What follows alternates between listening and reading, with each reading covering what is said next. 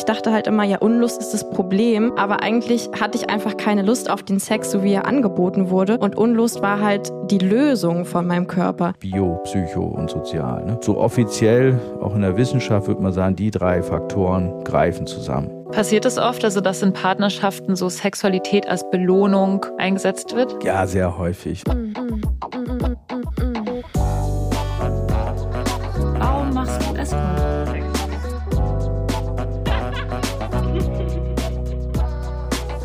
Geliebte auf Zeit. Mit Luisa und Lenia. Oh, Luisa, ich bin voll aufgeregt und wir müssen uns heute ein bisschen benehmen, weil sonst kriege ich nachher, na was heißt nachher, in anderthalb Jahren kein Zeugnis, glaube ich. Schlechte Noten. Aha. Ja, ja, also nicht wieder das ganze Rumgealbere wie sonst. Ja. Hoffe ich für dich, dass du das hinbekommst. Ich werde versuchen, dich nicht in eine Zwickmühle zu manövrieren, in der du dein wahres Gesicht zeigst. Ja, es ist, ähm, ich, ich, ich sage jetzt erstmal Hallo. Hallo, ihr hedonistischen und abenteuerlustigen Menschen. Wie schön, dass ihr hier seid und zuhört. Äh, Lenia und mir, Luisa. Und wir beide haben heute einen tollen Gast. Und zwar ist das Robert. Und Robert ist quasi der Lehrer. Der Lehrer. Ja, Robert ist äh, Sexualtherapeut, das kann man so sagen, ne? Und äh, ist zufällig der, bei dem ich gerade die Sexualtherapie-Ausbildung mache. Und am letzten Ausbildungswochenende hatten wir das Thema Funktionsstörung und ich war irgendwie ziemlich gehuckt und dachte mir, darüber müssen wir unbedingt mal einen Podcast machen. Also ähm, ja, willkommen Robert, schön, dass du da bist. Ja. Ja, hallo ihr beiden. Ja, vielen Dank für die Einladung und ich freue mich sehr über das Thema. Vor allen Dingen, weil es mich schon mein halbes Leben beschäftigt. Ja, cool. Ich, ich habe mich natürlich gleich als erstes gefragt, als ich die Nachricht von Lenia gesehen habe, wir reden über Funktionsstörungen. Dachte ich so, was ist das? Was sind Funktionsstörungen? Ja, soll ich ein paar Sachen dazu sagen, ja? Ja, ja unbedingt. Sehr gern. Ja. Ähm, naja, erstmal ist bei uns natürlich so, wir haben, wir haben eine Praxis oder ein Institut in Schöneberg und zu uns kommen natürlich Leute, die sagen, ich funktioniere nicht so, wie ich eigentlich funktionieren sollte. Ja, das heißt, die haben erstmal eine subjektive Einschätzung und äh, das heißt, wir brauchen eigentlich keine Diagnosen. Ja, aber ansonsten findet man alle Problematiken, die man als sexuelle Funktionsstörung bezeichnet, eigentlich in den Katalogen. Es gibt so Kataloge, die sind zum Beispiel von der Weltgesundheitsorganisation und werden hin und wieder mal abgedatet. Äh, und das ist zum Beispiel das I C D zehn und jetzt aktiv I C D elf. Und da findet sich alles Mögliche drin. Und äh, wenn das da drin ist, dann spricht man von einer Funktionsstörung. Aber wie gesagt, bei uns ist es eben einfacher, weil die Leute kommen und ja, die leiden halt unter bestimmten Dingen. Und da wäre es komisch, wenn ich sage, das Ding ist aber nicht im Katalog, deswegen ist es keine Störung. Ne? Mhm. Ja, ich denke auch doch, das hat was mit dem Leidensdruck zu tun und gar nicht, ob das jetzt in so einem Katalog ist, oder? Ja, der Katalog bestimmt halt, wofür man halt Geld bekommt oder was halt eine therapiewürdige Leistung ist. Von daher sind die schon wichtig. Wenn die Kasse zahlen soll, dann muss das halt auch irgendwo zu finden sein. Und dann gibt es einen Schlüssel, den tragen dann meistens Ärzte oder PsychotherapeutInnen ein. Und dann weiß man, das ist eben ja eine behandlungsbedürftige mhm. Störung. Ja. Also es gibt tatsächlich Kassenleistungen für diese sexualtherapeutischen Behandlungen? Ja, das sind, das ist eben Therapie, ne? Psychotherapie. Also es gibt eben Problematiken, die sind so eher im organischen Spektrum. Das machen dann Ärztinnen. Ja, die, zum Beispiel, wenn, wenn bestimmte, wenn Frauen Schmerzen beim Sex haben, dann geht man üblicherweise erstmal zu einer, zu einer Gynäkologin oder zum Gynäkologen und lässt sich da eben auch untersuchen und ja, manchmal liegt es halt am Körper, dann sind somatische Themen oder es sind psychisch, äh, psychisch relevante Dinge, ja, wie meistens zum Beispiel, wenn Männer zu früh kommen. Und da gibt's relativ wenig, was so organisch dagegen oder da, da, dazu führt, dass Männer früher kommen, als sie sich das wünschen. Und dann landen die halt in Psychotherapie-Sprechstunden möglicherweise. Ich erinnere mich noch, dass wir, ich glaube, vor einem halben Jahr oder so haben wir mal eine Folge über Fetische aufgenommen und dann haben wir irgendwie so den Wikipedia-Eintrag vorgelesen. Dann waren wir beide noch so voll süß, so hier steht dann irgendwas von I C D zehn oder so, keine Ahnung, was das ist. Und ähm, dann haben wir irgendwie, glaube ich, gecheckt, dass das irgendwie, genau, psychische Störungen oder sowas äh, so, kateg- äh, so kategorisiert werden und waren so mega geschockt, dass da ähm, Fetische einfach mit drin standen als, als Störung. Also auf welcher Grundlage würde man denn sagen, okay, das müssen wir jetzt wegmachen oder wieso würde man das wegmachen wollen? Ja, das sind erstmal Dinge, die haben immer auch mit, mit gesellschaft, gesellschaftlichen Standards zu tun. Also beispielsweise war, ich glaube bis neunzehnhundertdreiundneunzig, war Homosexualität auch als Störung aufgelistet. Und dann kann man sich vorstellen, dann wird das halt über Nacht geändert und dann sind halt irgendwie ein paar Millionen Menschen äh, weltweit geheilt. Ja? Das heißt, da sieht man ganz gut, das sind meistens so Diskussionen, das sind Wissenschaftler, die streiten sich, die haben dann irgendwie Daten und sagen, naja, hier, das ist eine Störung, weil viele Menschen leiden drunter, dann müssen sie die Störung definieren, das ist im sexuellen Bereich ja gar nicht so leicht. Und ähm, dann gibt's halt auch gesellschaftliche ähm, Bestrebungen, was weiß ich, zum Beispiel bei, bei Fetischen oder Sadomasochismus war halt auch in der im, die I C D zehn noch und im I C D elf haben sie es rausgeschmissen, weil eben gesagt wird, dass es eben keine Störung ist, sondern ja. Ähm, also zweitausendzehn ist das dann immer, sind das dann Jahreszahlen oder? zweitausendzehn Oder äh, weil du gesagt hast, I C D zehn. Ach so. Wann wurde das, das rausgeschmissen? Sadomasochismus. Ähm, na, das I C D elf, das, man muss sich mal vorstellen, das, das dauert so Jahre, bis die diskutieren. Weil das sind ja alle Problematiken drin. Von, ähm, was weiß ich, irgendwelchen organischen Dingen äh, bis hin zu, bis hin zu psychischen Störungen. Ne? Und dann diskutieren Wissenschaftler über Jahre, Jahrzehnte manchmal, weltweit und dann einigt man sich drauf und das I C D elf, das ist, heißt einfach die elfte Version, ist seit dem erster Januar zweitausendzweiundzwanzig auf dem Markt und gilt. Das heißt, davor bis zweitausendeinundzwanzig war, war Sadomasochismus noch eine, eine Störung. Ja, und das gilt immer noch so ein bisschen. Da gibt es immer so Übergangsfristen, das heißt irgendwie zweitausend, also die I C D zehn wird immer noch benutzt. Ist auch, glaube ich, noch nicht vollständig übersetzt auf Deutsch und so. Und da muss man mal gucken, woran macht man das fest, was sind die Kriterien dafür. Und ja, und jetzt haben wir quasi, dass beide Dinger so ein bisschen parallel laufen. Und ja, dann hat man weißt natürlich du, auch immer das. Ja? Weißt du gerade, ob Fetische da auch noch mit drin stehen in dem neuen? Nein, ich glaube nicht. Ich glaube, man hat es halt quasi entschärft. Man hat halt eben Pädophilie drin und so weiter. Und hat, ähm, glaube, man macht es jetzt halt viel stärker auch am Leidensdruck fest. Ja, weil das, das hat ja mal zwei Seiten. Das Problem ist ja, äh, dass wenn wir ähm, etwas rausschmeißen, ja, dann ist es natürlich so, dass es, also das hat man zum Beispiel beim Thema Sexsucht, ja? Also mhm. Hypersexualität. Da hat man lange diskutiert und das ist ja immer das Problem, wenn man es rausschmeißt, haben Menschen keinen Anspruch mehr auf Therapie. Die ja. müssen das quasi selbst zahlen. Ne? Und wir haben wirklich Leute, die leiden darunter, die masturbieren acht Stunden täglich, bis sie wund sind und äh, verhökern ihr ganzes Geld, hätte ich fast gesagt, und sitzen da irgendwie stundenlang an Telefonhotlines, bis sie pleite sind. Oder stehen auf bestimmte Dinge, die eben schädlich für sie sind, bege- begeben sich in Gefahrensituationen oder sonst was. Und da ist natürlich hilfreich, dass da auch Menschen ähm, ja, Unterstützung bekommen, ne, wenn mhm. sie es wollen. Ja. Mhm. Aber was ich immer nicht verstehe, ist, das wird doch wahrscheinlich sowieso, also Sucht an, also oder Suchtproblematik ist doch wahrscheinlich an sich eh schon irgendwie so, dass man da quasi dann Unterstützung für bekommt, äh, die auch die Kasse finanziert. Warum muss es dann so sexuell nochmal so extra behandelt werden quasi? Also ich denke so, diese ganzen wirklichen Leiden, die dann kommen, weil ich eine Sucht habe oder so, die sind doch da eh eigentlich schon drin. Also warum muss ich da noch eine Sexsucht extra definieren? Ja, ist ja mal die Frage, gibt's das, ne? Also das ist ja so die Diskussion, was weiß ich, wenn jemand zum Beispiel Alkohol nimmt, dann ist klar, der braucht irgendwann mehr.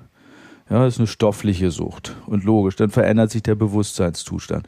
Aber Sexsucht ist ja auch eine Geschichte, darüber kann man und hat man eben auch über Jahrhunderte Menschen ja auch diskreditiert. Ja? Man hat vielleicht gesagt, hier, pass auf, du bist äh, über die Maße sexuell engagiert. Das heißt, du bist gestört, wir müssen dich eben behandeln, ja. Und gleichzeitig ist es eben so, dass Menschen tatsächlich darunter leiden, dass die eben sie gar nicht in Beziehung treten können und äh, gegebenenfalls so wie so in, in einer Obsession täglich irgendwelche Dinge aufsuchen müssen, die mhm. ihnen einfach nicht gut tun. Ne? Und dann muss man ja vielleicht auch nochmal zu einem anderen Therapeuten gehen, als jetzt vielleicht, wenn man spielsüchtig ist oder so, könnte ich mir jetzt vorstellen. Mhm. Würdest ja, das du das ist, zu sagen? Es fängt ja schon da an, ist es eine Sucht oder ein Zwang, ne? Auch zum mhm. Beispiel spannend. Weil ein Spa, eine Sucht hat, eine Sucht hat ja so die Kriterien, dass ich immer mehr brauche davon. Also wenn du alkoholabhängig bist, brauchst du halt irgendwie die doppelte Menge irgendwann oder wenn du kokainabhängig bist auch. Aber was ist zum Beispiel, das ist ja eine nicht stoffgebundene Sucht und dann ist ja die Frage, bei einigen hast du so einen, die brauchen dann mehr, die riskieren mehr. Irgendwie waren sie vielleicht erstmal äh, äh, müssen vielleicht immer mehr Gefahr aufsuchen oder brauchen immer mehr PartnerInnen oder müssen sich irgendwie immer mehr, was weiß ich, immer mehr weiten und ein bisschen aufreißen oder müssen immer mehr Blut sehen und solche Geschichten, ja. Oder du hast manchmal auch einen Zwang, das heißt, dass Menschen immer das Gleiche aufsuchen und mhm. immer wieder die gleichen Punkte abgehen und so das Gefühl haben, ich will es eigentlich nicht, aber irgendwie muss ich es immer machen. Ja? So. Mhm. Äh, Also ich finde da schon so dieses Thema Leidensdruck besonders spannend, weil ähm, das habe ich, glaube ich, auch in der Ausbildung das erste Mal nochmal so ganz klar gehört, dass, oder so habe ich es zumindest verstanden, dass irgendwas eine Störung ist, sobald es einen Leidensdruck gibt, weil ich habe zum Beispiel, also tatsächlich, ich kann, ich weiß das schon vorher, wenn ich irgendwo ein Interview gebe oder so, ähm, jetzt letztens zum Beispiel war ich bei Hotel Matze und dann kommt mindestens ein Kommentar darunter, wo irgendwie sowas steht, ähm, ich glaube bei, bei Spotify, bei Hotel Matze war es irgendwie wortwörtlich sowas wie, boah, krass ist die gestört. Ich hoffe, die sucht sich irgendwann die Hilfe, die sie braucht. Mhm. Ähm, genau, also als Sexarbeiterin halt, ne? Und das habe ich auch auf YouTube mal, also eigentlich fast den wortwörtlich gleichen Kommentar. Und dann frage ich mich natürlich auch manchmal so, okay, habe ich irgendeine Störung? Bin ich irgendwie gestört, weil ich für Sex mit Menschen schlafe und ja, weiß es einfach nicht? äh, ja, genau, sorry, für Geld mit Menschen schlafe und, und weiß es einfach nicht. So, und das ist ja total der, der schlimme Zustand, wenn man sich selbst fragt, bin ich gestört, ohne das zu wissen und müsste irgendwie hoffentlich irgendwann mal die Hilfe bekommen, die ich bräuchte. Aber ich denke mir so, solange wie ich keinen Leidensdruck habe, wer definiert dann, was gestört ist? Ja. Also bei mir wurde das nämlich auch immer so vermittelt, so was ist eigentlich mit dir nicht richtig, dass du Sexarbeit machst, weil so sowas ist ja total gestört. Und das, ich habe schon fast das Gefühl, wenn das von außen mir jemand sagt, dann frage ich mich, bin ich eigentlich gestört? Und das verursacht dann vielleicht einen Leidensdruck, äh, den ich vielleicht eigentlich gar nicht hätte, weil ich darüber nicht nachdenken würde, ob ich gestört bin oder nicht, weil ich einfach Bock darauf habe, auf das, was ich mache und das nicht als Problem sehe. Mhm. Ja, aber das ist ja genau das Wesen, ne? Die Frage ist, wer definiert das? Ja, wer definiert das irgendwie? Und da, das sind genau die Diskussionen, die zu diesen Krankheitskatalogen führen. Ne? Du kannst dir vorstellen, wenn äh, vor ein paar hundert Jahren oder äh, gerade auch die, die ersten Kataloge waren echt lustig. Man wusste ja lange nicht, dass es irgendwie sowas gibt wie Störung oder psychische Störung. Früher waren das Besetzungen. Ja? Und da war halt auch klar, dass... Ähm, wie so Teufelsbesetzung, oder? Ja, ja, logisch. Ah, ja, okay. Ja, die Psychologie steht in der Kontinuität der Inquisition, wenn man sich das genau anguckt. Mhm. Ja?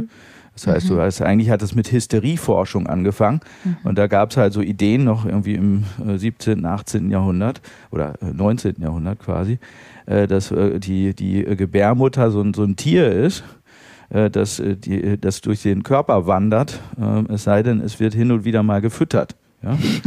Und, äh, Sperma. Ja, zum Beispiel.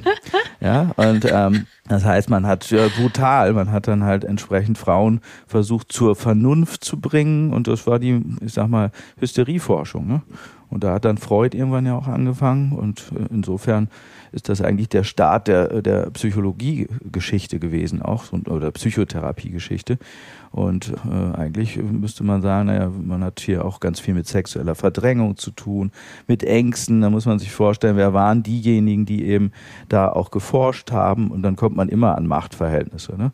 Und die Mächtigen sind dann halt in der Rolle gewesen, dass sie halt definieren, was ist richtig, was ist falsch und äh, ja, welche, welche Regeln gelten. Ne? Mhm. So. Und wenn jetzt Luisa so oder ich zu dir kommen würden und dir so erzählen würden, ja, ich glaube, ich habe eine psychische Störung, weil ich bin Sexarbeiterin und bin glücklich in dem Beruf, was, was würdest du dann sagen? Oder? Na, erstmal würde ich fragen, wie du darauf kommst, dass du eine, eine, eine sexuelle Störung hast oder eine psychische Störung. Ja, weil ich sehe mich jetzt nicht in der moralischen Pflicht, da irgendwie äh, Werte zu vertreten, die ich, äh, ja, das würde ich ein bisschen anmaßend finden, ja. Weil die Frage ist ja, wo, wo ziehen wir eine, eine Linie? Aber ich gehe mal davon aus, dass du einen Grund hast, weswegen du Geld ausgibst, um zu mir zu kommen. Und dich, ja, die meisten kommen ja nicht und sagen, ah, ich habe viel Sex und das hat mir, macht mir auch Spaß. Und dann frage, würde ich fragen, ey, wollen Sie mir das nur erzählen oder worum mhm. geht's? Ja? Aber meistens kommen die Leute, weil sie entweder unter ihrer Umwelt leiden. Das wäre das Mindeste, dass sie dann sagen, naja, ich werde halt irgendwie ausgegrenzt dafür. Ja, ähm, oder äh, die sagen, naja, eigentlich kriege ich manchmal mit, dass ich äh, mich irgendwie übergehe oder sowas. Ja?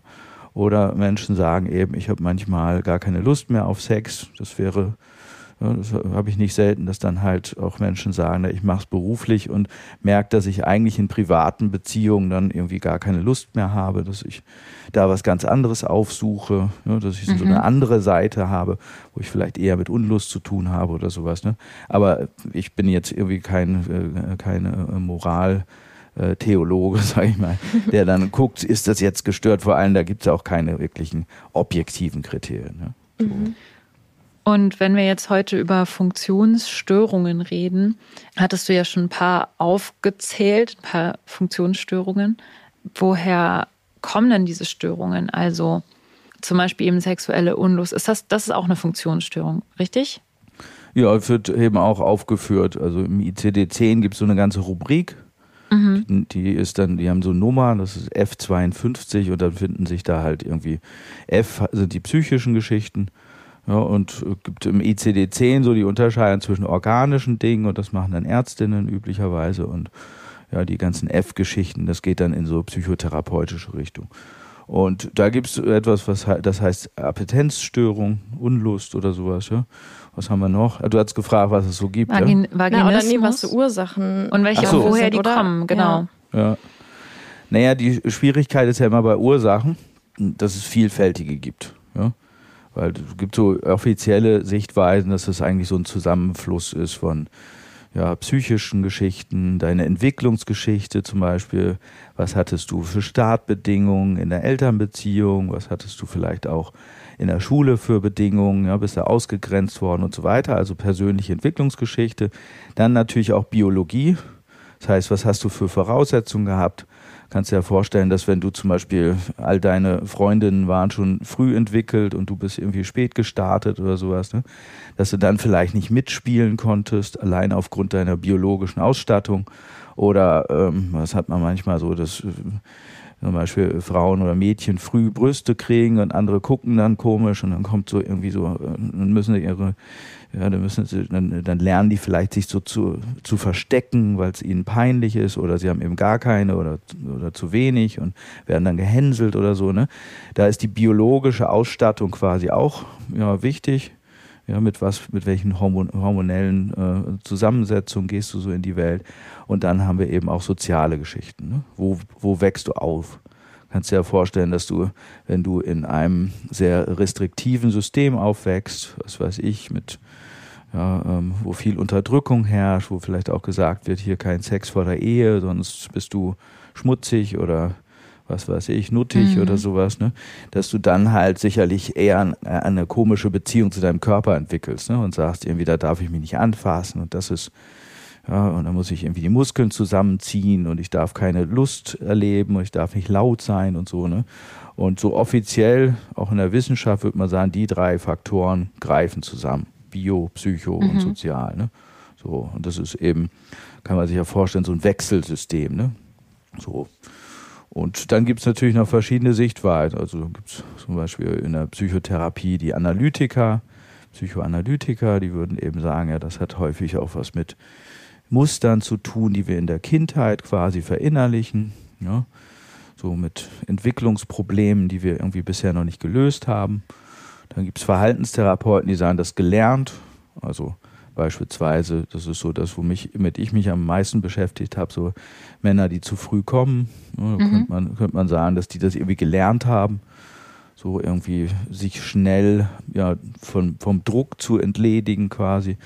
Und ja, was ich auch zum Beispiel gehört habe, ist, dass man so gelernt hat, irgendwie leise zu sein beim Orgasmus, weil man das ja heimlich macht und dann immer so die Luft anhält so.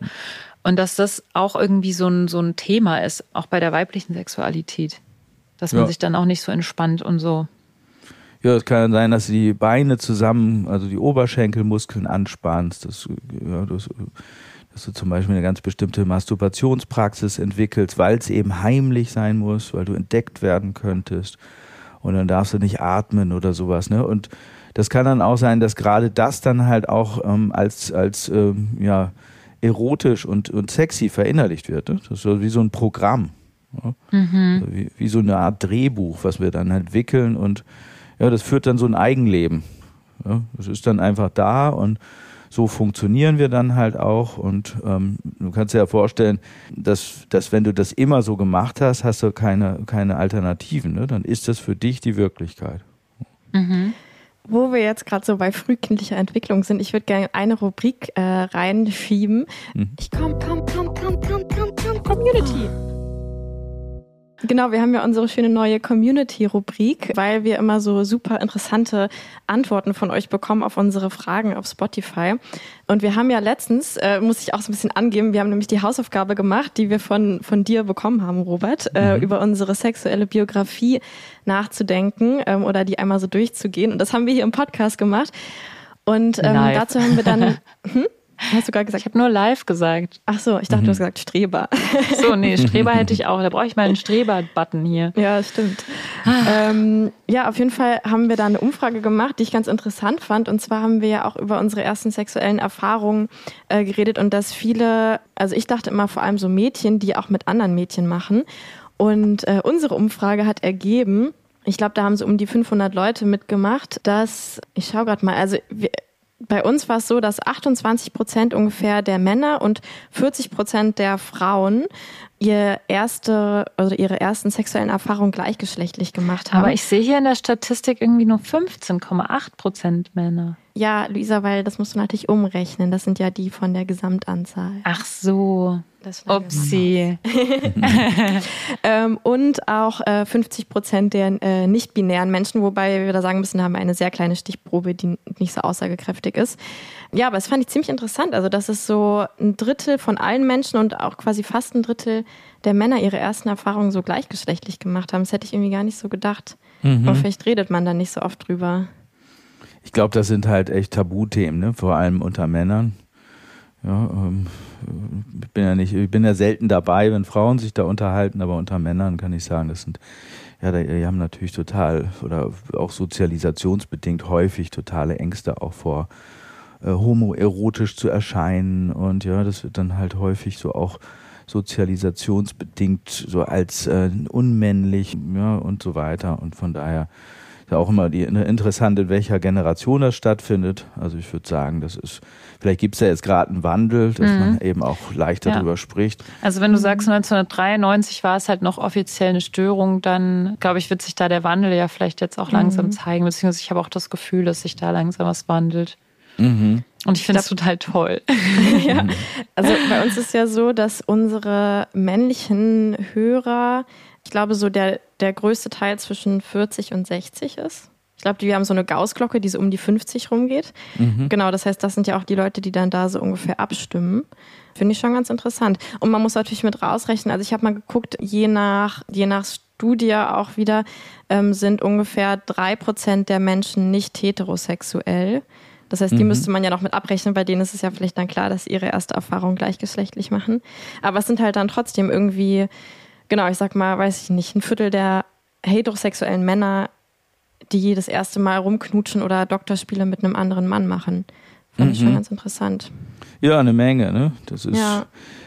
das, ich glaube, da gibt es auch Studien, die, die so in, aus den fünfziger Jahren hat so ein, so ein berühmter Verhaltensbiologe damals in Amerika, Kinsey, äh, Studien gemacht. Da, da gibt es ja auch, glaube ich, so ein nettes äh, Buch, Doktor Sex.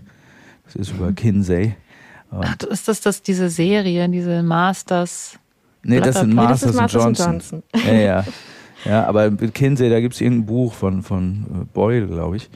Und ähm, der, der beschreibt, oder der hat auch so revolutionäre Forschung gemacht. Da kam quasi auch raus, dass, dass irgendwie sehr viele homo, homoerotische, homosexuelle erste Erfahrungen gemacht haben. Ne? Gerade in Amerika. Und da war das ja eine Zeit lang, gerade in den fünfziger Jahren, so wirklich das Schlimmste, was man sein konnte. Entweder Kommunist oder, oder schwul oder homosexuell oder sowas. Ne? Mhm. Ja, und trotzdem waren eben viele aktiv. Gibt es viele, viele spannende ähm, auch ähm, Studien, aber ich glaube, das ist äh, selten wird das halt auch in der Kommunikation offen ähm, thematisiert. Das sind meistens auch, dass Leute, gerade Männer, das tabuisieren und irgendwie für sich behalten und niemals drüber sprechen würden. Mhm. Ja. Kann ich noch eine Sache sagen, die so ein bisschen vom ja. roten Faden abgeht? Das ist vielleicht für Luisa, für dich auch interessant, nur weil ich mich mit diesen Zahlen beschäftigt habe. Also irgendwie so, je nachdem sind ungefähr drei Prozent nicht heterosexuell und ungefähr ein Prozent homosexuell der Menschen.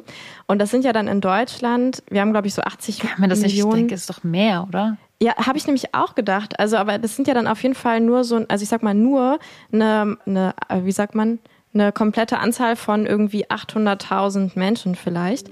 Und ich dachte irgendwie immer, dass, dass wir, wenn wir hier versuchen, Sexarbeit zu entstigmatisieren, so voll für die, für so eine mini kleine Randgruppe irgendwas versuchen, was eigentlich keinen so richtig interessiert. Und das Krasse ist, dass ja so Schätzungen sind, dass wir ungefähr vierhunderttausend Sexarbeiten in Deutschland haben. Das heißt, wir sind gar nicht so viel, also wir sind gar nicht so viel weniger. Und es ist ja so total so, dass alle so mega darauf achten, äh, homosexuelle Menschen mit einzubeziehen und sowas alles. Und ich habe das Gefühl, bei Sexarbeitern wird das noch gar nicht gemacht, weil das immer so dieses Ding ist von, ja gut, die Paar. Ja, es aber geht es ja um halt Minderheiten. Also es gibt ja sogar Minderheiten, da gibt es nur fünfzigtausend davon. Und ja. die werden trotzdem, da wird trotzdem darauf geachtet, diese nicht zu diskriminieren. Ja, genau, also klar kann man nicht sagen, äh, davon ist am meisten, deswegen, wir am meisten sind jetzt wert. Mehr oder weniger, das ja, ist genau. ja ein schlechtes Argument dafür, jemanden nicht zu diskriminieren. Ja, das stimmt. Aber, aber ich finde es trotzdem, also ich hätte es irgendwie nicht gedacht, dass wir quasi größenordnungsmäßig fast genauso viele Sexarbeitende wie homosexuelle Menschen in Deutschland sind. Finde ich irgendwie, fand ich einfach irgendwie krass, als ich mir die Zahlen angeguckt habe. Ja, stimmt. Hab. Es ist, aber ich, ich kann mir das irgendwie, ich glaube irgendwie, dass die Zahlen noch nicht ganz, also ich habe schon, dass es noch mehr Ich glaube Menschen. Diesen zehntausend Meter Studien nicht meine gefühlte Wahrheit mein ist. Mein Gefühl ist da irgendwie anders.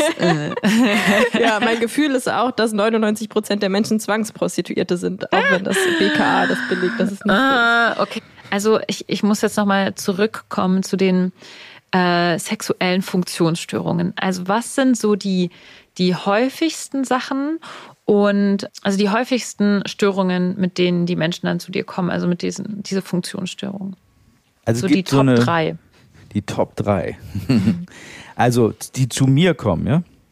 Okay. Ich sage ich sag vielleicht erstmal so rein statistisch. Es gibt mehrere Studien, die wirklich heftige Ergebnisse geben, wie ich finde. Und zwar eine Ami-Studie, die ist, glaube ich, von zweitausendsieben. Und dann gibt es eine, die kommt aus Deutschland, auch, ich glaube, zwanzig zwanzig oder sowas, relativ frisch. Mhm. Und die haben beide so ungefähr ähnliche Ergebnisse, was ich echt auch irgendwie shocking finde. Nämlich, dass dreiundvierzig oder irgendwie zwischen vierzig und fünfundvierzig Prozent aller Frauen und so ungefähr zwischen dreißig und fünfunddreißig Prozent aller befragten Männer. Und das sind manchmal so irgendwie Studien mit sechzehntausend Leuten. Ja, die sind, glaube ich, beide so ungefähr in ähnlichem Stichprobenumfang. Und die, also fast jede zweite Frau und fast jeder dritte Mann berichtet darüber, in den letzten zwölf Monaten eine signifikante sexuelle Störung gehabt zu haben. Ja, also eine, wie man sie mhm. quasi auch als sexuelle Störung bezeichnen könnte. Das finde ich echt, echt heftig, ja, weil das kriegt man so im Alltag gar nicht so richtig mit.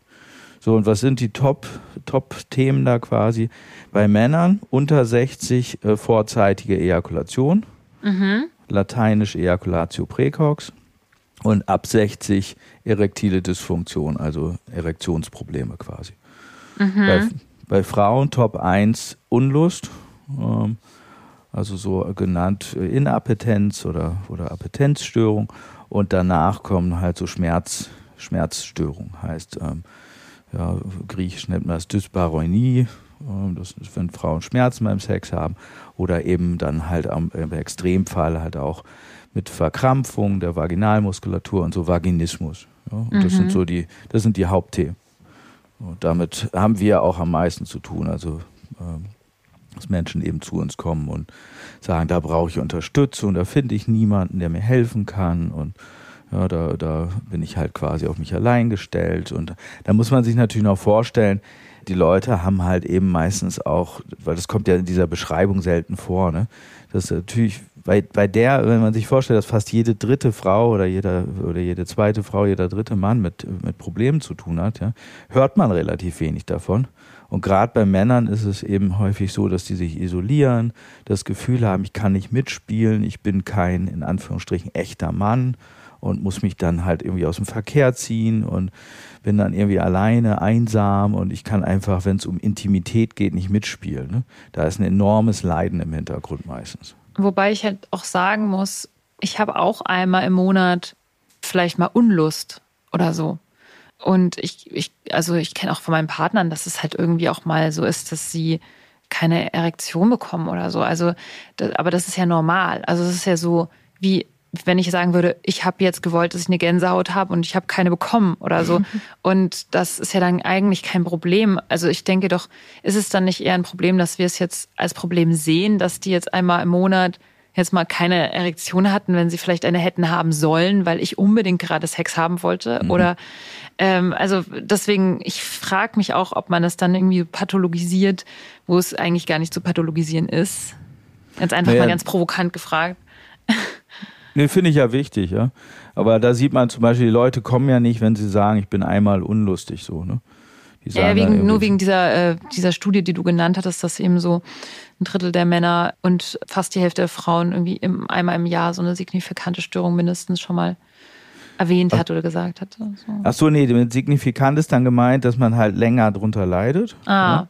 Also das heißt, man geht zum Beispiel, nehmen wir mal Erektionsprobleme, dann geht man davon aus, dass man, und die Kriterien sind ungefähr bei den ganzen Geschichten ähnlich, mhm. dass man da mindestens sechs Monate drunter gelitten hat. Mhm. Ja, und das in mindestens fünfundsiebzig Prozent aller sexuellen Fälle der Fall ist.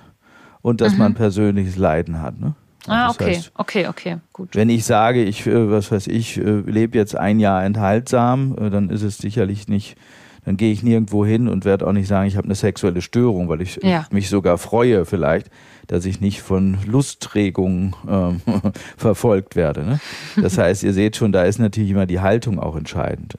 Ja, mhm. aber wenn, wenn, wenn du zum Beispiel gerade eine neue Partnerschaft hast und sagst irgendwie, jetzt muss es aber langsam mal funktionieren und dann ein halbes Jahr äh, eben jedes Mal da rumbastelst und trotzdem keine Erektion zustande bekommst, dann ist natürlich das Leiden auch meistens groß. Ne? Dann haben wir meistens mit Männern zu tun, die sagen, wenn es jetzt nicht klappt, dann irgendwie sehe ich schwarz und dann wird mein Partner oder meine Partnerin mich verlassen und dann bin ich irgendwie echt wieder allein und so, ne? Und das sind meistens so die Konstrukte dahinter. Ja. Mhm.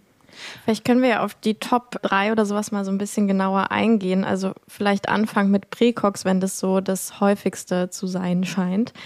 Genau, was ist kannst nochmal du das Praecox? Also ja, ich bin jetzt, jetzt so gerade cool, ja, ich benutze jetzt so nach Fachwort. Was war nochmal die Prävalenz für Praecox? dreißig Prozent? Ich will, dass du dich anders ausdrückst. Ich brauche hier wieder, ich brauche diese Linie. Mund, Arsch und Fotz. Kannst du bitte einfach ähm, dich Wir haben doch gesagt, ausdrücken. Ich muss mich heute ein bisschen benehmen, wie Ach so. Ja, warte mal, dann will ich jetzt dich nochmal weiter in die Scheiße reinreiten. Der will jetzt ficken. Ich wollte dich einfach noch weiter reinreiten. Ja, toll. Sorry. Danke. Also, was ist Praecox? Ähm, genau, also, vorzeitiger Samenerguss. Ja, kannst du uns dazu so ein bisschen was erzählen? Also, was ist da so der Leidensdruck vielleicht, mit dem dann ähm, die Menschen zu dir kommen, die und darunter leiden? Oder was erzählen die dann so? Na, erstmal ist halt so, das ist, ich habe letztens so ein interessantes Interview gehabt, da hat halt die Frau gefragt, ja, die Männer kommen doch zum Orgasmus, ja? Und ähm, da war so, die hat ist davon ausgegangen, dass Orgasmus und Ejakulation zusammenfallen. Ne?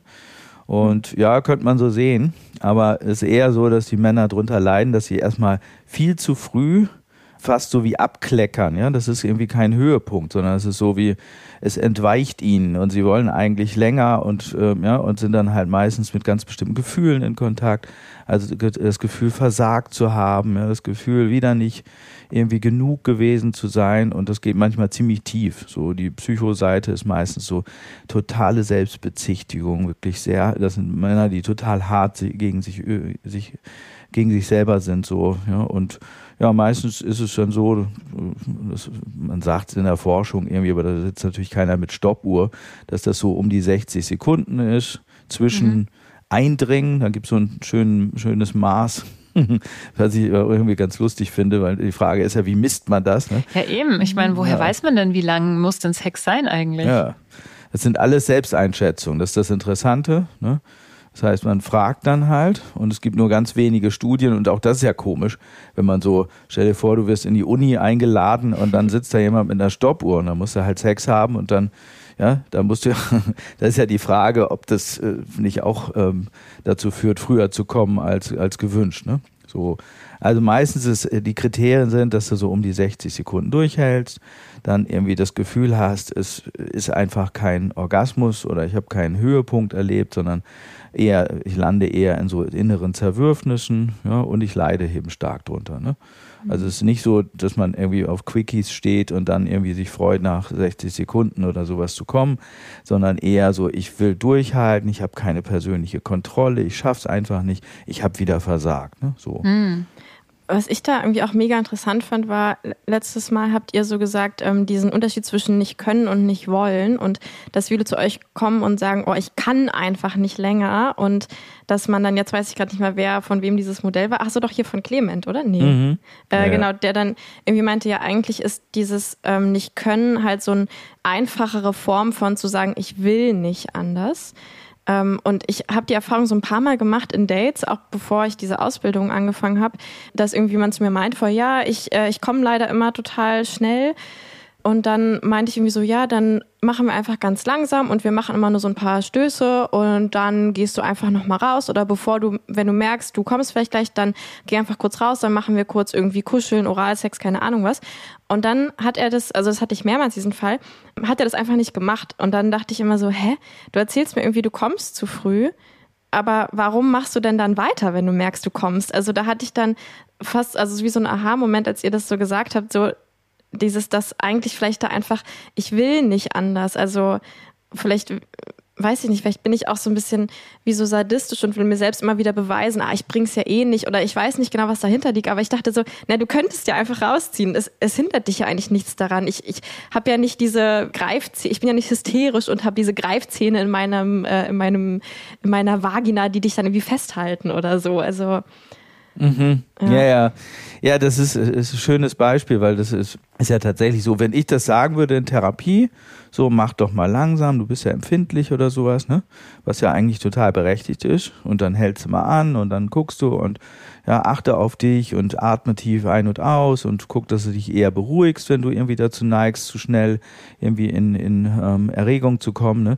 Dann würden viele Männer eben antworten, äh, dass sie äh, das so Ja, dass Frauen das entweder gar nicht wollen, ja, mhm. ist ja, weil sie sind so gepolt, so zu gucken, dass sie etwas liefern für die Frau oder die Partnerin in dem Fall, ja, oder sie würden sagen, na, dann bin ich halt kein echter Mann, weil da so ganz bestimmte innere Bilder auch damit einhergehen. Mhm. Zum Beispiel, ein echter Mann ist richtig irgendwie Porno-like. Ja, ja, Porno-like und irgendwie Nähmaschine mäßig, irgendwie mehrere Umdrehungen in der Minute und m- möglichst noch mit so, einem, so, einer, so einer Machtvorstellung, so im Sinne von, ja, eigentlich die Frau platt zu machen, ne? Bis die irgendwie so ähm, sagt, ich kann nicht mehr oder sowas, ne? Also so ganz bestimmte, auch meistens verdeckte Bilder, die im Hintergrund dahinter sind, ne? Mhm. So die Vorstellung, ja, und dann sage ich auch manchmal, na, frag doch mal die, deine Partnerin, vielleicht steht die ja auch drauf.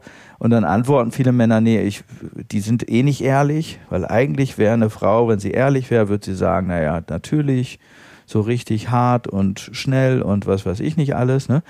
Und äh, die würde mir das aber nie sagen, weil sie mich ja nicht verletzen will. Und mhm. ja, das heißt, die hält sich eher zurück und ich kann da auch nicht vertrauen, weil wenn die ehrlich wäre, wird sie sagen und so. Mhm. Ja, also da, da steckt eine ganz bestimmte Haltung dahinter. Ja, das ist eben nicht nur so ein körperliches Ding, so was man mit Muskeltraining da beheben könnte oder sowas, sondern da steckt eine Haltung dahinter. Das sind meistens auch Männer, die so einen ganz bestimmten Anspruch haben, ja. Und auch ein Selbstbild und auch eine Sicht von ihrer Partnerin oder ihrem Partner, ne? So. Mhm. Und wie kann man das dann behandeln? Also wenn, also weil sie kommen ja zu dir irgendwie, um sich helfen zu lassen und dann Ähm, es ist aber so schwer, also mit so diesen Standard-Tipps, so ja, atme tief und mach langsam, so da überhaupt was zu erreichen. Also wie kann man denn dann überhaupt was erreichen? Oder auch wenn ich es als Partnerin einen Partner habe, der dieses Mindset hat, was kann ich als Partnerin dann tun? Könnte ich dann sagen, okay, hey, ich habe hier so ein super tolles Dildo gekauft und, sagt man, toll, tollen, tollen Dildo, ne? Das müsste ich eigentlich wissen. Ich habe ja einen super tollen Dildo und oder diesen Vibrator und ich mag voll gern dies oder das. Wird das schon reichen? Also würde man so dieses Vorspiel einfach so künstlich noch in die Länge zu ziehen und darüber zu reden, wie gut man das findet? Oder würde es dann auch diese Leute misstrauisch machen und die dann sagen, ja, die macht das jetzt nur, weil ich es ja nicht bringe und mhm. so in der, in der Richtung? Mhm. Ja, die, die Vermutung, oder das passiert halt häufig, ne? Das ist dann so, komm hier, Dildo und so, und dann könnte es sein, ja, eigentlich müsste das ja mein Job sein und so, ne? Und ähm, das ist, ist nicht immer einfach, weil gerade bei Männern, die zu früh kommen, ja, haben wir damit zu tun, dass die häufig schweigen. Ja? Sehr häufig. Also da gibt's echt, das, das hat mich echt geschockt, als ich mich viel auch so mit Studien beschäftigt habe. Von zweitausendzehn kommt eine Studie, die sagt, aus, Amer- aus, aus äh, U K, die, da kam raus, dass fünfzig Prozent aller Männer noch nie in ihrem Leben drüber gesprochen haben. Und du musst dir vorstellen, da ist ein tierisches Leiden damit verbunden. Mhm. Ne? Das ist so wirklich so, ich bin nicht fähig, ich bin zu nichts zu gebrauchen, ich habe nichts zu liefern und so. Ja, und dann haben fünfzig Prozent dieser Männer haben noch nie in ihrem Leben mit irgendjemandem drüber gesprochen. Weder mit Therapeuten noch mit irgendjemandem, ja? Noch mit, mit der Partnerin selbst. Das ist so wie so ein Riesenschweigen. Ja? Und deswegen bist du schon echt gut, wenn du das Thema offensiv angehst und sagst, Mensch, ich habe den Eindruck, lass uns mal drüber sprechen. Wie geht's dir eigentlich damit? Ne? Und dann wirst du aber nicht damit rechnen können, dass dann halt große ähm, Antworten kommen. Ja? Weil häufig sind Männer, die darunter leiden, eben ja auch, die haben gar keine Sicht oder ganz, eine ganz undifferenzierte Sicht auf ihr Innenleben. Dann würde sowas kommen wie, ja, es fühlt sich einfach scheiße an oder ich bin dann traurig und ich will ja eigentlich gut sein für dich und du bist mir wichtig und ich will ja eigentlich dich befriedigen und so und schaff das aber nicht und natürlich fühlt sich das komisch an und so weiter. Ne? Mhm. So. Und dann, ähm, also das Reden hilft als erstes, aber das ist jetzt nicht so eine platte Nummer wie redet mal drüber, sondern das offen zu thematisieren, zu sagen, hier, lass uns mal über unseren Sex sprechen und ja, weil man kann da viel machen, man kann auch Gutes machen, also es gibt auch viele Übungen, auch gerade wenn man eine stabile Partnerschaft hat, dann kann man da tolle Übungen machen, ja. Auch so ähnlich wie, wie, wie gerade, wie gerade beschrieben, wie Lenia das gerade beschrieben hat, nämlich so im Sinne von, ja, komm, wir könnten innehalten, wir könnten, wenn es, wenn es halt zu erregt wird, dann halten wir kurz an und machen irgendwie, was weiß ich, Slow Sex oder sowas oder atmen ganz tief, ne. Aber wir müssen erstmal immer über die Hürde der Sprachlosigkeit, weil das gehört mhm. dazu. Das ist, da gibt es mhm. noch eine andere Zahl, die finde ich auch heftig, dass acht Prozent bisher überhaupt Profis in Erwägung gezogen haben. Ne? Mhm. acht Prozent. Und wir reden hier von ja, ähm, angeblich zwischen fünf bis dreißig Prozent aller Männer, die betroffen sind. Ne? Mhm. So. Und äh, acht Prozent sind überhaupt erst zu Ärzten gegangen. Und da kann man sich fragen, woran mhm. liegt das? Ich würde sagen, weil viele wahrscheinlich denken, sie können eh nichts machen oder sie sind so umfassend, umfang, umfangreich gestört, ja, dass da eh keine Hilfe möglich ist. Und dass aber halt man kann. kann was machen, oder? Also ja, ja. Das würdest du jetzt, würdest du jetzt, wenn ich jetzt zu dir kommen würde und sagen, würde, wenn ich jetzt alles äh, mich wirklich bemühe und alle Übungen mache und hier wirklich reingehe, mich damit reinfuchse, dann könnte ich meine sechzig Sekunden erhöhen. Das würdest ja, du mir ja. sagen, auf, auf, keine Ahnung, x Minuten? Oder gibt's da irgendwie so, kannst du sowas, könntest du so sagen, ja, sieben Minuten kriegen wir schon hin oder so? Oder ist das so, kann man sowas gar nicht sagen? Ja, ich glaube, dass es gar nicht so ein Ding ist im Sinne von, man verlängert das. So, und dann haben wir heute zwei Minuten und morgen zwei dreißig oder sowas. Sondern ähm, ich glaube, es geht halt tatsächlich darum, zu verstehen, was innerlich abläuft. Und dann kann man ja, weil frag dich, was was hindert einen Mann daran zu sagen, ich mache jetzt mal langsam. Ja? Mhm. Und dann bist du schon viel weiter, weil ich könnte sagen, naja, man müsste eigentlich rausfinden, was ist das, ähm, was quasi so die Erregung innerlich so hochpusht. Ja? Und das ist meistens genau das, was die Männer dann machen, nämlich Stöße zum Beispiel, ja, mhm. oder in einer ganz bestimmten Stellung, was weiß ich, so Doggy-Style und dann ganz viele Stöße oder sowas, ne? Und dann ist es halt häufig so, dass sie ganz schnell kommen. Und jetzt, das, das Interessante ist ja, was sorgt dafür, dass die diesem Film folgen, obwohl es eigentlich nicht gut ist für sie. Und da liegt die Lösung. Und dann kannst du manchmal auch, wenn du den Punkt mitkriegst, auch fast äh, unendlich lange aushalten. Ja? Also das heißt quasi auch die Ejakulation kontrollieren. Das finde ich auch so, ich fand es so mega wichtig, also dieses Thema nicht zu sagen, aber wie schaffe ich jetzt meine sechzig Sekunden auf zwei Minuten zu pushen, weil das war auch Thema von der Ausbildung, dass diese Funktionsstörung ja vielleicht gar nicht das Problem ist, sondern eigentlich mein Körper, der versucht, das eigentliche Problem zu lösen. Also jetzt zum Beispiel, ich hatte ja ganz lange mit Unlust zu kämpfen in einer Beziehung und ich dachte halt immer, ja, Unlust ist das Problem, aber eigentlich hatte ich einfach keine Lust auf den Sex, so wie er angeboten wurde, und Unlust war halt die Lösung von meinem Körper. Und wenn ich jetzt versuche, und ich habe halt damals immer geguckt, wie kriege ich diese Unlust weg, wie kriege ich diese Unlust weg, und das ist ja total grausam, weil das ist ja das, was mein Körper versucht für mich zu tun, also um mich zu schützen. Und mhm. ich glaube, so ähnlich bei diesem Praecox, wenn ich immer gucke, oh, wie kriege ich das irgendwie länger? Aber mein Körper macht ja diese, macht das ja aus einem bestimmten Grund, dann, dann hintergehe ich mich ja total oder übergehe mich ja total. Und deswegen finde ich es halt so wichtig zu gucken, was, also warum macht mein Körper das? Was liegt da dahinter? Was braucht mein Körper eigentlich oder so? Hm, ja. Das, ja, ich kann das schon total verstehen und irgendwie, wenn ich das jetzt so höre, also mein Charakter ist ja schon, ich bin ja ein sehr ungeduldiger Mensch zum Beispiel und ich will auch immer Sachen haben, und wenn ich das jetzt höre, ist es so, wie wenn du mir sagst, ja, du darfst aber jetzt kein Eis haben. Weißt du, so wie, ich will halt einfach lange ficken und richtig hart, so, mhm. also wenn ich jetzt ein Typ wäre, so, dann würde ich halt die ganze Zeit wie so im Porno, das würde ich ja wollen, und dann würde ich nur sagen, gib mir das, ich will ja das, so. Mhm. Aber ich meine, natürlich ist es irgendwie total naheliegend und schön, das so nochmal zu sagen, aber ich glaube, es ist sehr, sehr unbefriedigend für die Person, die halt in der Situation ist, das zu hören, so, ja, vielleicht willst will dein Körper, also ich finde, das wäre sehr krass Gaslighting, wenn man sagen würde, vielleicht willst du es ja gar nicht, aber so, sondern vielleicht braucht dein Körper ja gerade einfach mal, dass du ihm naja, zugestehst, ja. dass er aber das halt es ist darf. Ja so, also du könntest ja rausziehen, du könntest ja rausziehen, ja. bevor du kommst, aber du ja. machst es ja nicht. Ja. Das heißt, es, es muss ja irgendwas geben in dir, was es halt nicht will, weil sonst könntest du es ja einfach machen. Und da finde ich halt wichtig hinzuschauen, war, mhm. was, was bräuchtest du denn, um dich damit wohler zu fühlen oder sowas. Ne? Vielleicht liegt es an dem, was Robert meint, an dem fehlenden Vertrauen in der Beziehung, dass mein Partner mir nicht vertraut, dass wenn ich sage, ey, ich stehe auf Slow Sex, dass ich das auch so meine. Mhm. Ja, und dann voll. Ist das Problem das Vertrauen in der Beziehung. Und wenn er jetzt zwei Minuten länger aushält, dann ist trotzdem das Vertrauen in der Beziehung nicht da. Das oder ist so. Super also, interessant, der Punkt. Das ist halt das, was ich so meine. Mm. Du hast ja eigentlich, da, da möchtest du darüber auch mal erzählen, über deine Beziehungssituation? Ich wollte das jetzt nicht so... Über meine? Nein, nein, ja. Lenia. So. Lenia hat da auch Erfahrung mit dem ja. Thema. Ich weiß nicht, ob du darüber reden willst. Mit, äh, mit Praecox oder mit Unlust? Mit Praecox. Ja genau, ich finde nämlich das interessant. Ich würde nämlich sagen, ich habe nicht Erfahrung mit Praecox, weil ich glaube...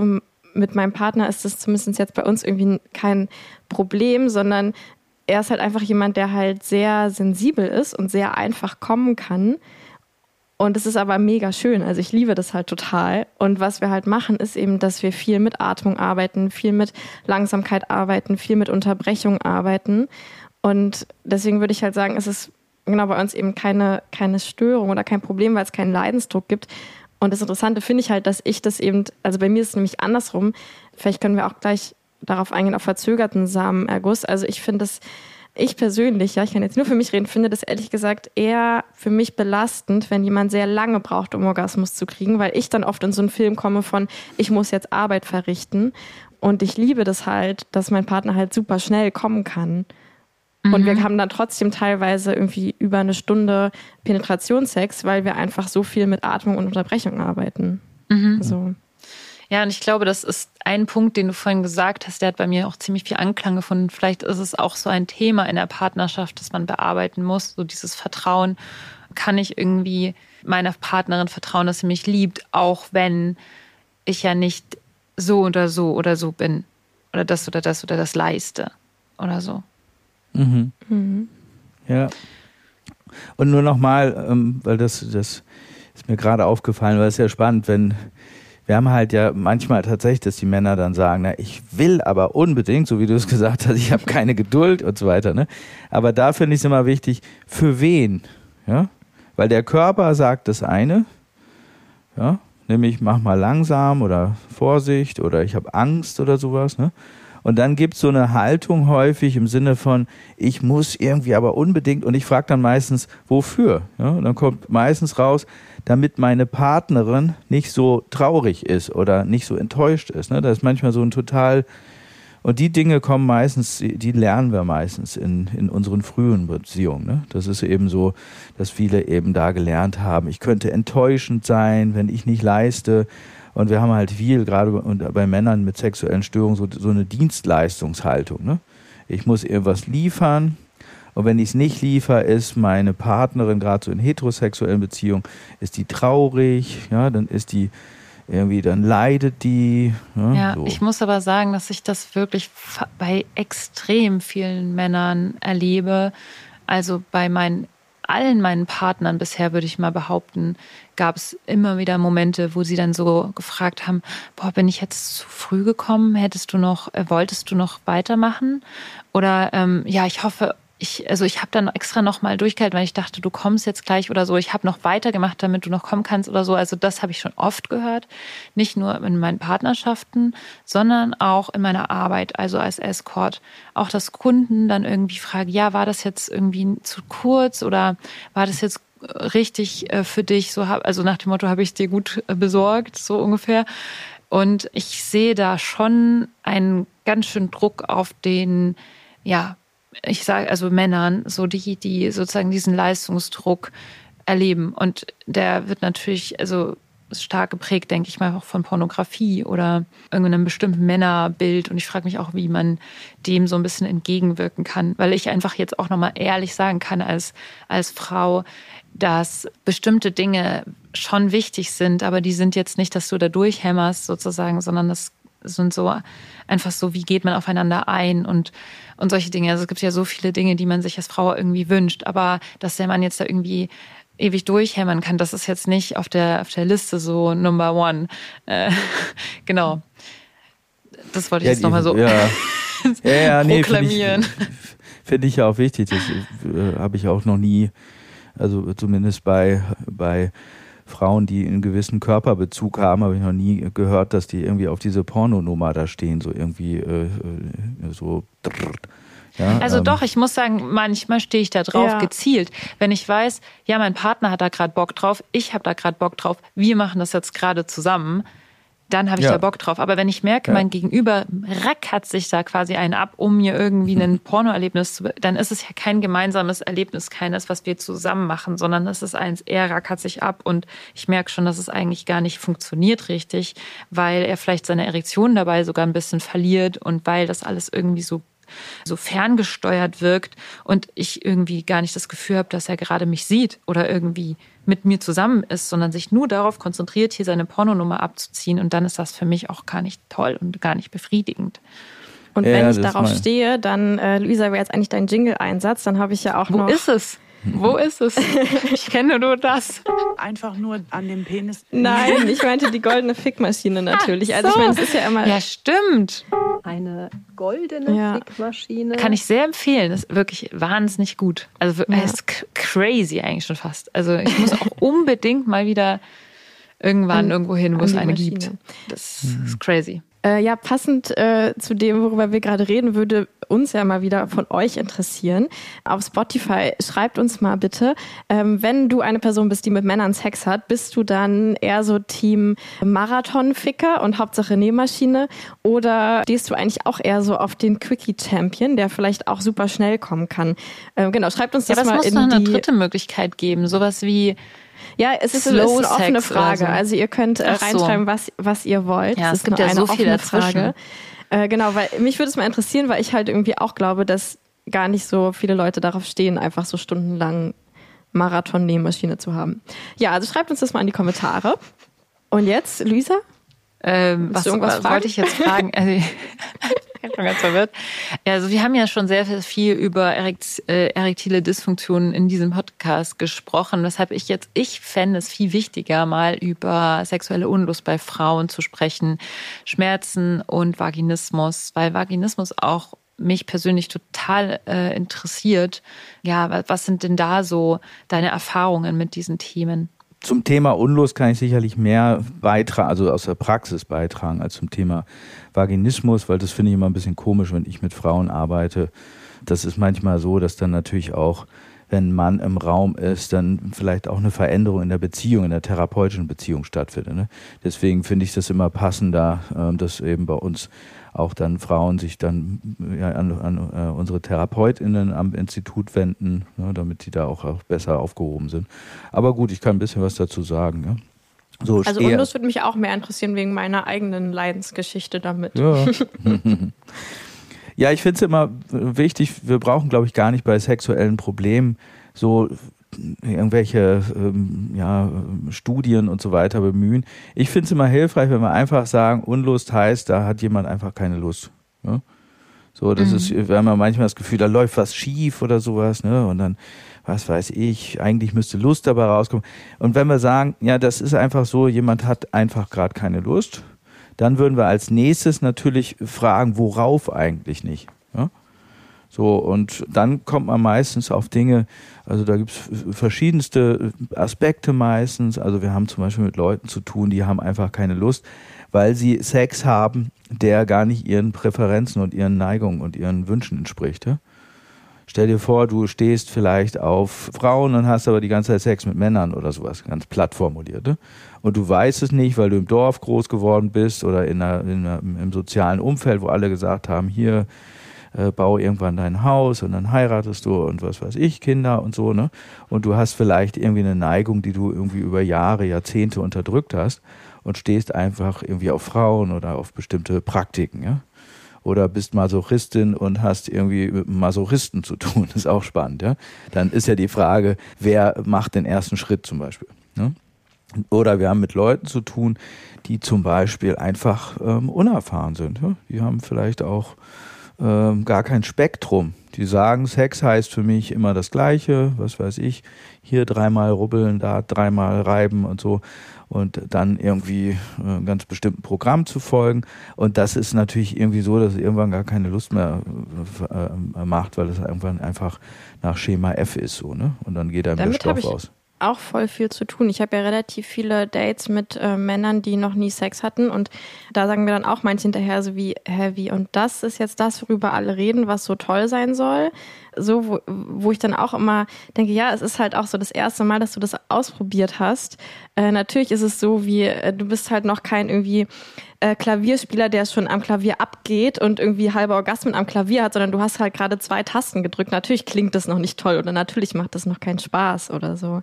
Mhm. Finde ich auch ganz interessant. Ja. Ja. Und da, da hilft es natürlich, so neue Dinge zu entdecken und auszuprobieren, ne? Und klar muss man sein Instrument da irgendwie auch spielen lernen. Ne? So. Und dann haben wir viele Dinge, die so im psychologischen oder so paardynamischen Bereich stattfinden. Ne? Also wenn du dir zum Beispiel vorstellst, du lebst in einer festen Beziehung und fühlst dich im Alltag ähm, klein gehalten, unterdrückt oder hast das Gefühl, du wurdest verletzt, ja, dann kann es sein, dass man eben im, im Bett nicht unbedingt Lust hat, auf diese Person dann zuzugehen. Ne? So. Und das sind dann halt meistens so bis hin zu Machtaspekte gibt es ja auch manchmal so Machtkämpfe, so nach dem Motto, ja, du bist eben im Alltag nicht nett zu mir, dann kriegst du auch mhm. das, was du willst, von mir nicht im Bett oder so. Ne? Ja, so. Das finde ich auch total lustig und ich finde es auch, nee, eigentlich finde ich es gar nicht lustig, sondern extrem krass. Ich bin ja gerade in so einer Nostalgiephase und schaue mir einfach mal wieder O C California an. Ich suchte das gerade einfach so durch und das ist ja so eine super alte Serie und ähm, auch nicht gut gealtert, würde ich sagen, an manchen Stellen, aber ich finde es eher interessant.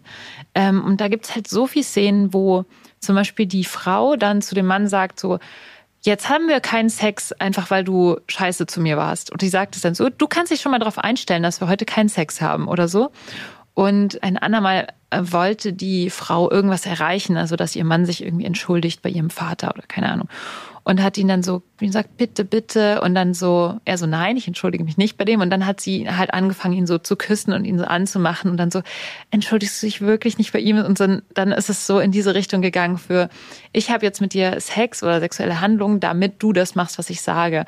Und ich finde, das ist echt heftig, weil es ja nicht nur wirklich passiert in Paarbeziehungen, sondern auch uns vorgelebt wird in Film und Fernsehen sozusagen, dass man durch Sexualität oder vor allem Frauen durch Sexualität Dinge erreichen können oder manipulieren können und Männer sozusagen dann der Spielball der Frau sind, die ihnen dann quasi entweder die Röcke hebt oder halt nicht.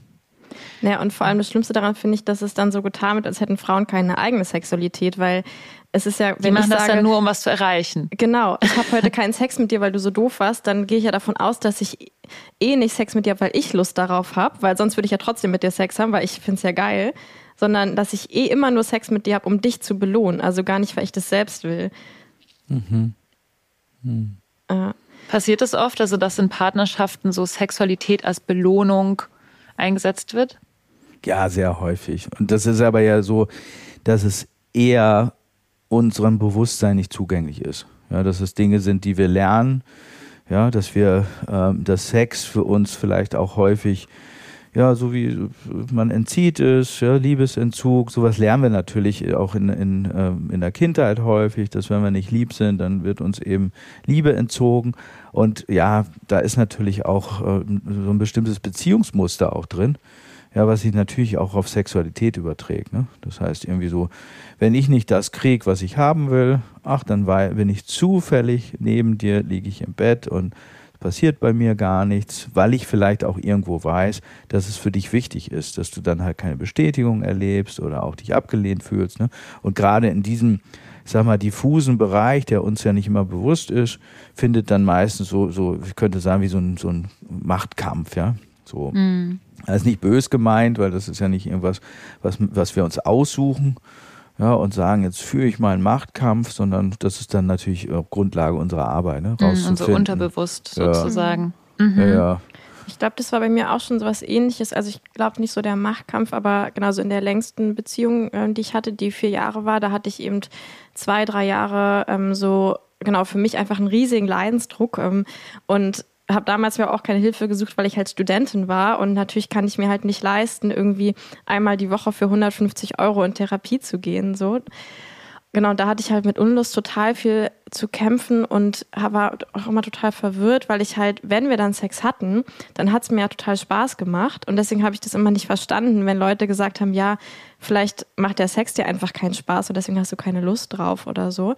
Und ich glaube, dass dahinter halt lag, dass ich irgendwie das so gesehen habe, wie Sex ist irgendwas, was ich in der Beziehung liefern muss. Und ich habe das halt gar nicht gesehen wie irgendwas, was ich für mich mache.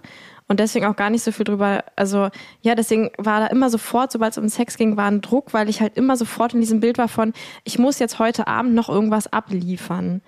Und selbst wenn es mir dann Spaß gemacht hat, war natürlich, bevor das anfing, war halt vor allem dieser Druck da. Ich muss noch was abliefern, egal ob es mir Spaß macht oder nicht. Mhm. Oh mein Gott, ja, das ging mir ganz genauso. Ich hatte ja auch phasenweise keinen Bock auf Sex. Und da war dann so das Gefühl, dass mein Partner erwartet, dass wir Sex haben, so, so groß, dass es bei mir so einen Druck aufgebaut hat, dass ich das wirklich abgelehnt habe.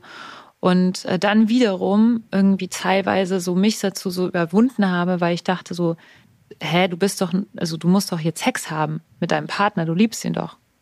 Und äh, das hat dann natürlich das Ganze auch irgendwie verstärkt, weil das dann ja dann auch nicht so war, dass ich dann da so extrem viel Lust in dem Moment drauf hatte, sondern es einfach so gemacht habe. Und es gab dann so eine extrem schlimme Dynamik und ich kann mir vorstellen, dass das tatsächlich bei einigen Paaren passiert irgendwann. Absolut, ja. Vor allem hast du dann ja, so wie ihr das beschreibt, ist es ja so, dann wird der Partner ja zu jemand anderem. Der ist dann nicht mehr dein Liebesobjekt, sondern so wie jemand, vor dem ich liefern muss. Ja? Der mhm. sitzt dann so erwartungsvoll da in deiner Vorstellung. Und dann passiert natürlich eins, dass wir so Rückgriff nehmen auf so kindliche Geschichten. Dann kann es sein, dass wir trotzig werden innerlich, weil wir denken, nö, der kann mich mal am Arsch lecken. Die Ware will ich nicht liefern. Ja? Weil, ähm, und dann überlagert das natürlich auch unsere Lust. Und mhm. wir sind plötzlich im anderen Film, wenn man so will. Ne? Mhm. Und, deswegen, und der Partner hat es ja gar nicht so gesagt. Also der, das ist ja dann noch, muss man glaube ich nochmal dazu sagen, das ist ja nicht so, dass der Partner, ich glaube auch bei Lenia war es ja nicht so, dass der Partner dann mhm. so gesagt hat, du musst aber jetzt mit mir Sex haben oder ich mag dich nicht mehr oder so, sondern eher so wie einmal vielleicht Enttäuschung darüber geäußert, so ach schade, dass wir so selten Sex haben oder so. Oder vielleicht einmal so ein Kommentar so, haha, kommt ja nur einmal im Monat vor, haha. Oder so, das reicht ja dann schon, damit das so getriggert ist, damit ich sozusagen diesen Druck irgendwie spüre. Ja. Und wir bringen das auch manchmal mit. Das ist, äh, gibt eben Leute, die brauchen gar keine Kommentare. weil ja. wir das eben mitbringen. Das sind eben die psychologischen Aspekte. Ne? Das heißt, irgendwie, es kann sein, wir, man spricht ja auch in der Psychoanalyse zum Beispiel von Übertragung. Das heißt, wir übertragen dann auf unseren Liebespartner Themen oder beziehungsweise Rollenmuster aus der Vergangenheit. Es kann zum Beispiel sein, dass wir dann irgendwie so das Gefühl haben, das ist eben, manche haben so Bruder-Schwester-Ebenen zum Beispiel, dass sie so, so diese, ja, ihre familiäre Situation quasi nachspielen. Und das geht einfach so, wenn du eine ganz bestimmte emotionale Bindung hat in einer Beziehung, dann überträgt sich da, übertragen sich so Rollenmuster, da muss man noch nicht mal was dazu sagen. Ja? Dann hm. bewegen sich quasi beide in so altbekannten Mustern der Vergangenheit. Ne? Ja. Und hast du da noch irgendein, irgendwas, was du jetzt so mitgeben könntest, Menschen, die dann Leidensdruck haben, was wäre sowas, was man vielleicht machen könnte? Na, das, das ist ja nicht ganz einfach, weil wenn sie, wenn Dinge dem Bewusstsein nicht zugänglich sind, dann ist es auch immer schwer, darüber zu sprechen. Ne? Deswegen es hilft manchmal gerade bei so paartherapeutischen Themen wirklich auch Profis in Anspruch zu nehmen, ne? Und zu gucken, dass man sich da begleiten lässt. Da hilft manchmal wirklich der Blick von außen. Und dann gibt es natürlich auch viele Methoden und Übungen, ne? Also so, die es so auf dem Markt gibt. Und ähm, ich denke, auch hier ist wieder der erste Schritt, das erstmal dem nicht aus dem Weg zu gehen, sondern wirklich und das auch nicht zu verleugnen. Also wenn man sich unter Druck erlebt, zum Beispiel nicht zu sagen, ah ja, Augen zu und durch, das ist das Schlimmste, was man machen kann, ja, sondern wirklich auch zu sagen, hier, ich merke gerade, lass uns mal über Sex sprechen, ich merke gerade, ich bin so, fühle mich in der Verpflichtung gerade, ne? Und ich merke, dass das ähm, ja, sorgt dafür, dass ich irgendwie eher trotzig bin, und dann kann der Partner oder die Partnerin auch irgendwas dazu sagen, und dann bringt man es zumindest so in den Bereich dessen, dass man damit halt auch reden kann und umgehen kann, ne? Mhm. So. Und das ist nicht immer ganz einfach, weil es natürlich widersprüchlich ist. Wie ihr ja. auch gesagt habt, der Partner hat es vielleicht nie gesagt oder so. Ne? Ja, der Partner sagt, fühlt sich dann vielleicht auch angegriffen und sagt, hä, was denkst du denn? Ich würde doch niemals dich zu irgendwas zwingen, was ich nicht will, was du nicht willst oder so. Also es könnte ja auch dann so einen Backlash haben in dem Sinne, dass er dann denkt, boah, ey, was unterstellst du mir eigentlich so? Mhm. Ja, deswegen ist es halt wichtig, bei solchen Gesprächen bei sich zu bleiben, ne? Und zu sagen, ja, das, das hat nichts mit dir zu tun. Ja, weil ich, das ist ja das Widersprüchliche, ich finde dich vielleicht auch attraktiv, so, und da hilft Wahrhaftigkeit, wenn, wenn, wenn du den halt nicht mehr attraktiv findest, den Partner, das dann halt auch deutlich zu machen, ne? Also auch zu sagen, hier, ja, ich merke, da hat sich was verändert in unserer Beziehung, ja, und ich merke gerade, ich bin gerade, habe gar, gar keine Lust gerade. Und das hat auch ein Stück weit mit unserer Beziehung zu tun. Und ich glaube nicht, dass wir es alleine hinkriegen. Lass uns mal Unterstützung holen zum Beispiel. Mhm. Ja, oder man schnappt sich eben so eine Gesprächsmöglichkeit. Die gibt es ja auch in vielen so paartherapeutischen Büchern, dass man halt zum Beispiel sich gegenüber sitzt, setzt und ähm, ja dann wechselseitig redet. Erst redet die eine Person, dann redet die andere Person zum Beispiel. Ja, sodass man sich eben besser kennenlernen kann und die Angst davor verliert, ne? Das ist ja genau das, was du beschreibst. Wenn, wenn ich sagen würde, ich habe momentan keine Lust, heißt das ja noch lange nicht, dass der andere was falsch macht. Ne?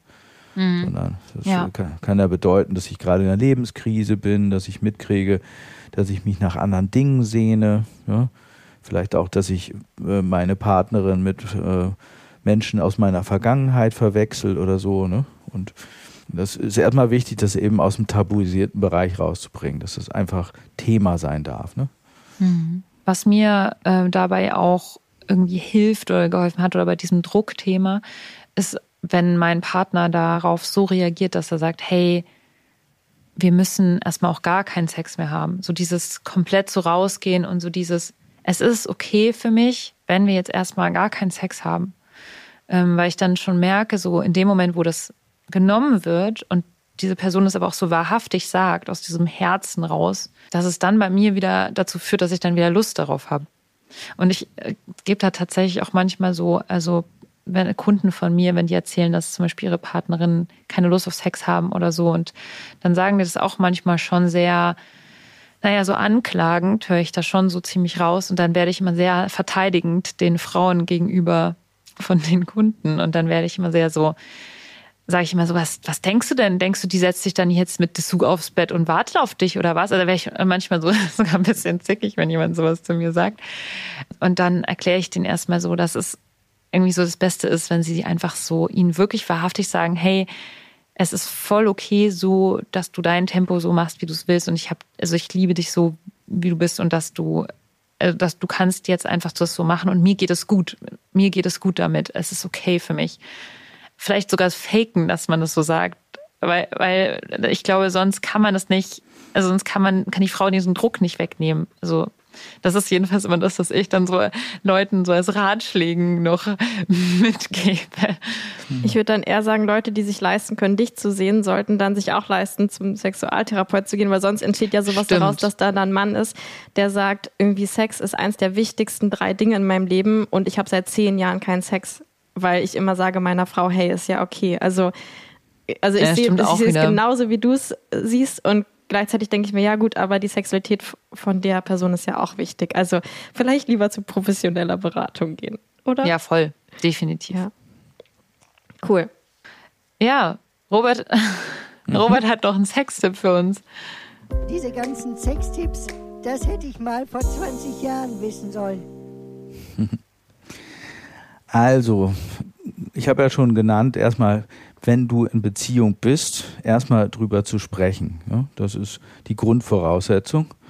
Und dann gibt es eine Vielfalt an Übungen. Das ist natürlich jetzt schwierig, Übungen festzumachen an allen möglichen oder beziehungsweise, wenn es um bestimmte Störungen geht, gibt es immer spezielle Übungen auch und so weiter. Ja. Zum Thema Präcox habe ich äh, vor kurzem ein Buch verfasst. Da finden sich sehr viele Übungen drin, übrigens auch für Paare. Und, ähm, Wie heißt das Buch? Lust statt Frust heißt das. Verlinken mhm. wir natürlich auch unten in den Shownotes. Ach schön. Und da finden sich viele Übungen drin. Zum Beispiel auch, wie kannst du in einer Beziehung darüber sprechen. Und es gibt, wenn wir mal einen Sextipp für Paare machen, dann würde ich sagen, man könnte beispielsweise sich zusammensetzen und einfach was anderes machen. Ähm, Beispiel. Und mal was Einfach Neues mal ein Malbuch machen. Ausmalen. Zum Beispiel das. Oder wenn es um spielen. Oder wenn es um sexuelle Geschichten geht, dann einfach ähm, das bisherige Muster unterbrechen. Ja? Es gibt vielfältige Programme. Ein sehr bekanntes ist zum Beispiel Sensate Focus. Das ist so ein, so ein ähm, Übungsprogramm für Paare. Und da fängt man quasi klein an und man fängt erstmal an, sich gegenseitig zu streicheln, beschreibt danach, ähm, wie man sich damit fühlt in dieser Phase. Ja? Dann kann es sein, dass jemand sagt, ja, mir fehlt es schwer, dich zu streicheln, weil ich schon denke, ich muss danach irgendwie genießen können oder ich muss dir eben auch ganz besonders gut tun. Und dann kann man diesen Druck auch gut erfahren. Ja? So. Und das wäre eine Übung, die man relativ leicht machen kann. Ja, es gibt natürlich auch andere Massageübungen, die man tun kann. Und als erstes würde ich immer gucken, dass man das, was bisher sexuell stressend ist, identifiziert, drüber spricht und sagt, Mensch, lass uns mal was Neues ausprobieren. Etwas, damit wir nicht immer ins gleiche Fahrwasser kommen. Ja? Mhm. Und dann gibt es viele, viele Übungen. Also je nachdem, mit welchem Thema man zu tun hat. Man kann sich gegenseitig Fragen stellen zur eigenen Lust, die sexuellen Fantasien erzählen, ja. Und gerade in Bezug auf Präcox, wie gesagt, und auch äh, partnerschaftliche Themen in Bezug auf ja, sexuelle ähm, Probleme wie Präcox habe ich ganz viele Dinge auch in dem Buch halt veröffentlicht. Ja. Cool, also der Tipp wäre quasi eine konkrete Übung, die sogar so einen richtigen Übungsablauf hat zu machen, damit man eben dieses gewohnte Muster unterbricht. Habe ich das so richtig verstanden? Ja, man spricht quasi mhm. drüber, worunter leide ich, was ist meine Schwierigkeit, ja, wenn man einen Partner hat, wenn man das Glück hat, einen Partner oder eine Partnerin zu haben. Und dann äh, äh, entwirft man quasi ein Übungssetting. Ne? Mhm. Und in den Übungen, und das war ja auch ganz gut, das, was, was ihr gerade auch berichtet habt, zum Beispiel könnte man sich darauf verständigen, solange man übt, keinen Sex zu haben, ja, oder keinen stressigen Sex zu haben, ja, keinen Sex derart zu haben, wie der vorher halt in die, in die Stresszone geführt hat. Und dann üben wir einfach und sprechen dann drüber, was hat sich durch die Übung verändert und ähm, gucken dann, dass wir darüber halt neue Erfahrungen machen, ne? Neuland betreten quasi. Mhm. Cool. Ja, wow, vielen, vielen Dank. Ist, ja. ähm, genau, bevor ihr wegschaltet von dieser Folge, scrollt mal nach unten und ihr müsst uns übrigens alle bei Spotify hören, weil das ist so geil mit diesen Umfragen. Ich liebe es einfach total. Und äh, Robert hat ja vorhin die, äh, um, die Studie erwähnt, mit denen was vierzig Prozent der Menschen, die ähm, sich selbst schon mal mit einer sexuellen Störung gelabelt haben. Und das wollen wir natürlich jetzt mal nachweisen, ob das überhaupt stimmt, diese Studie. Ähm, das heißt, genau, scrollt mal bei Spotify nach unten und stimmt mal ab. Hast du dir schon mal selbst ja so einen Stempel verpasst? Im letzten oder Jahr. Ach, wir sagen einfach in den letzten zwölf Monaten. Oder innerhalb der, ja, mal schauen. Unsere Managerin, die wird das sich schon überlegen, wie sie die Frage am besten stellt. Genau, und dann äh, kannst du mal ähm, abstimmen, ob du ja genau zum Beispiel schon mal sexuelle Unlust oder ähm, keinen Orgasmus oder vorzeitigen Orgasmus oder Schmerzen beim Sex, äh, Erektionsprobleme, Nymphomanie, Sexsucht, genau all diese Sachen stellen wir euch da auf ein Buffet zur, ähm, zur Auswahl. Klick, klick, klick. Außerdem möchte unsere Werbespalten-Zuhälterin, dass wir sie bewerben. Genau, wenn ihr Werbung machen wollt in diesem Podcast, dann meldet euch bei ihr. Die E-Mail-Adresse ist unten verlinkt. Ja, dann vielen, vielen Dank, Robert, für die Zeit, die du dir genommen hast. Ja, ich glaube, also ich fand es mega spannend. Ich bin gerade sehr gehuckt mit diesem Thema. Und für euch da draußen, drückt mal auf den kleinen Stern bei Spotify und iTunes und gebt uns fünf Sterne. Und außerdem ganz wichtig, bei Spotify auf die Glocke. Dann bekommt ihr nämlich immer eine Notification, wenn eine neue Folge von uns draußen ist. Und ihr wollt natürlich ja nichts verpassen, ne? Genau. Haben wir noch irgendeine Ansage? Robert, willst du noch äh, ein Schlusswort sagen? Ja, vielen, vielen Dank für die Einladung. Es war sehr spannend. Und ja, vielen Dank auch für die interessierten Fragen. Ich liebe dieses Feld und ich finde es sehr, sehr wichtig, dass wir eben das auch nicht aus den Augen verlieren, dass viele Menschen eben auch sexuell nicht glauben, nicht mitspielen zu können und eben da stark drunter leiden. Ne? Vielen mhm. Dank für euch, dass ihr dafür auch den Raum zur Verfügung stellt. Ja, ja. Gerne. Mhm. Schön, genau, dass du da warst. Die Website findet ihr natürlich unten verlinkt, das Buch findet ihr unten verlinkt. Und Robert, du hast ja auch einen eigenen Podcast, in dem du über verschiedene Störungen redest. Echt? Der ist auch ich möchte ihn auch hören. Wo ist er? Wie heißt genau, der? der, ist, der heißt Beziehungsweise Sex und ähm, da habe ich zum Beispiel in der letzten Staffel mit ähm, ähm, Tabea gearbeitet. Tabea hat bei uns Praktikum gemacht, die ist äh, Psychologiestudentin gewesen, ähm, das heißt, sie hat das jetzt mittlerweile abgeschlossen und äh, die hat sehr spannende Fälle erstmal range, rangekarrt und dann haben wir uns drüber unterhalten, wie wow. man quasi sexualtherapeutisch äh, bestimmte Fragen beantworten könnte, was ich tun würde, wie wir das sehen könnten und ich fand, die hat total tolle Fragen auch gestellt und ich fand, das hat sehr viel Spaß gemacht. Ja? Und den werde ich mir weitere, gleich mal anhören. Ja, weitere Folgen sind in Planung. Das ist bei uns immer so ein bisschen je nach Arbeitsaufwand. Ja. Je nachdem, ja. wie viele gestörte Menschen gerade zu euch kommen und Hilfe brauchen. Wie viele Fragen wir haben. Also das ja, ist natürlich genau. auch gern, gern, gern gewollt. Mhm. Cool, alles klar. Schön. Dann sehr schön. Vielen Dank und liebe Grüße. Ja, es war schön. Danke. Bis nächsten Freitag. Mhm. Tschüss. Tschüssi. Ciao. Geliebte auf Zeit.